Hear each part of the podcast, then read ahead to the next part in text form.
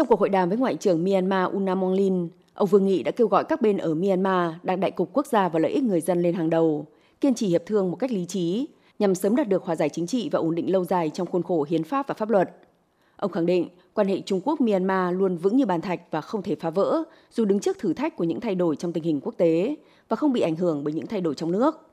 Trung Quốc đánh giá cao việc Myanmar kiên định tuân thủ chính sách thân thiện với nước này, ủng hộ người dân Myanmar tìm ra con đường phát triển phù hợp với điều kiện quốc gia của mình, cũng như ủng hộ Myanmar bảo vệ các quyền, lợi ích chính đáng và phẩm giá dân tộc trên các diễn đàn quốc tế.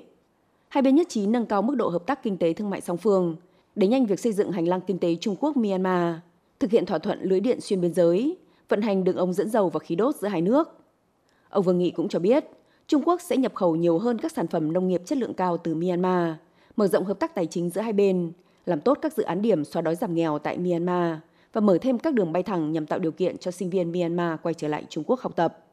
Trong khi đó, theo thông tin trên trang web của Bộ Ngoại giao Trung Quốc, Ngoại trưởng Myanmar Unamonglin khẳng định sẽ thực hiện lộ trình 5 điểm và đồng thuận 5 điểm của ASEAN, tiếp tục thúc đẩy tiến trình chuyển đổi dân chủ. Tại cuộc gặp Phó Thủ tướng, Bộ trưởng Ngoại giao và Hợp tác Quốc tế Campuchia Prasukhon, người đang có chuyến thăm Myanmar với tư cách là đặc phái viên của ASEAN, ông Vương Nghị đã nêu ra ba kỳ vọng của Trung Quốc trong vấn đề Myanmar, bao gồm cùng với ASEAN thúc đẩy Myanmar tiếp tục đẩy mạnh hòa giải chính trị trong khuôn khổ hiến pháp và pháp luật, khuyến khích các đảng phái ở Myanmar đáp ứng các yêu cầu hợp lý của nhau, sớm khôi phục ổn định và đạt được hòa bình.